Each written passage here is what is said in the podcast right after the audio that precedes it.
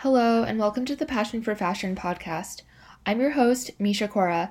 In today's episode, I'm discussing relevant sections of a fashion research paper titled Women's Responses to Fashion Media Images, a study of female consumers aged thirty to fifty-nine by Doctor Joy Kozar. She's kind of a big deal, so this is an important episode.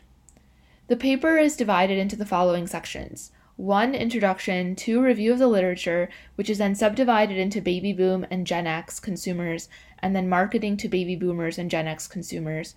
three. Method, which is subdivided into sample, stimuli, instrument, and data analysis. four. Findings, which are subdivided into an overview of sample, reliability of measures, age treatment effects, and perceived similarity. And then five. Discussion, which is subdivided into contributions to industry and limitations. Glossing over the introduction, which is a fantastic literature review describing just how much discrimination older women face in shopping endeavors, the purpose of the study is to evaluate whether fashion consumers ages thirty to fifty-nine prefer looking at models closer to their age or not. Doctor Kozar recruited one hundred eighty-two women from two states in the Midwestern and Southern United States through social, philanthropic, and professional organizations. She used a questionnaire and stimuli of four full-color photographs depicting fashion models of all ages.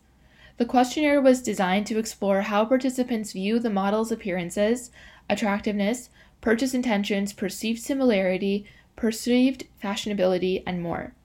Page two hundred seventy-four features a table describing each of the photographs. The professor then decided to use a Cronbach standardized alpha to evaluate the reliability of multiple item measures alongside separate ANOVAs, two-way, multivariate, and univariate for model number, model age, age treatment, respectively. She finished up with a series of simple linear regression analyses to examine the relationship between participants' perceived, sim- perceived similarity to the models and their purchase intentions. The key findings takeaway is that participants rated older models significantly higher than younger models. Interestingly, advertisements with older models were also viewed favorably by the participants.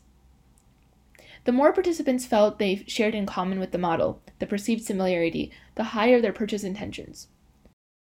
Apart from the obvious conclusions any in-the-know consumer or retailer can glean from this, in my view, there are several massive limitations of the study. One, the small participant size. Two, the inability to evaluate the demographic factors, namely socioeconomic income, education level, racial background, and retailer shopping preferences of the sample population. And three, of course, income issues. Doctor Kozar discusses the fact that educational and income levels in her small limitation section, but she fails to touch on the class distinctions. There's a huge difference between upper-class WASP women and celebrity new money, for example. Different types of women shop at different types of retailers, and what works at a top-end retailer may not work at a medium-end retailer. There's also a huge differentiation between the fashion-conscious high-end retailers and the more middle-market fashion-conscious retailers. That's all for now. Thank you for tuning in. Be sure to subscribe for more posts in the future.